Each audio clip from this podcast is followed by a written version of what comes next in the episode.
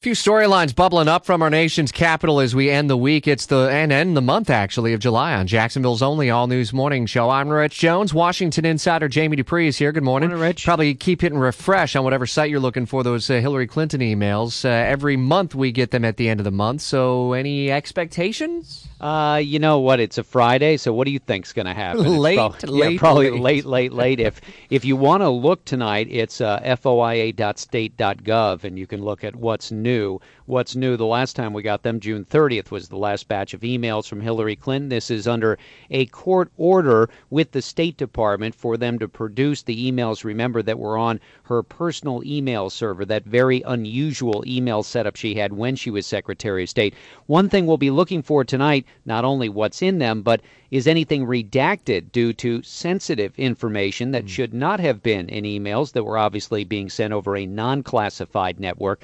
As for Hillary Clinton, she's down in Miami today, Rich, giving a speech at FIU in which she'll demand the end of the U.S. economic embargo against Cuba. Actually, Miami is the place to be today for the presidential race because Jeb Bush, Marco Rubio, Ben Carson, a lot of others down there as well, speaking at the National Urban League, Yeah. and Clinton will be there too. Yeah, final weekend of preparations as well for all the uh, uh, Republican candidates, or at least the top 10 who ultimately will be on stage for that uh, Fox News debate next Thursday. We'll carry it live here starting at 9 p.m. At what Do you know the date, the cutoff date where we actually know the top 10 list? I think we're going to find out on Tuesday. Okay. I think that's it. There's a uh, there's a forum in New Hampshire on Monday evening, but now uh, we've got a big showdown vote related to Planned Parenthood funding in the Senate on Monday. So Senators Marco Rubio, Ted Cruz, and Rand Paul are going to have to decide whether they vote in the Senate Monday evening or whether they spend an evening up in New Hampshire for a big forum.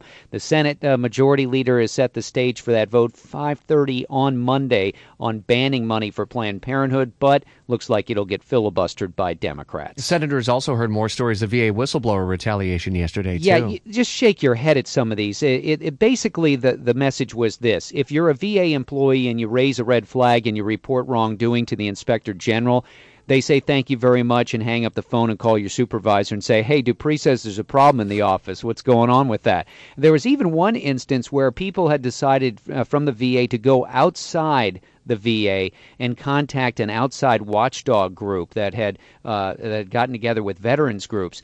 And you know what the VA Inspector General's office did? They subpoenaed the records of this outside group to find out the names of the VA employees who were reporting wrongdoing inside. Uh, yesterday, senators flatly told the IG's office, drop that subpoena.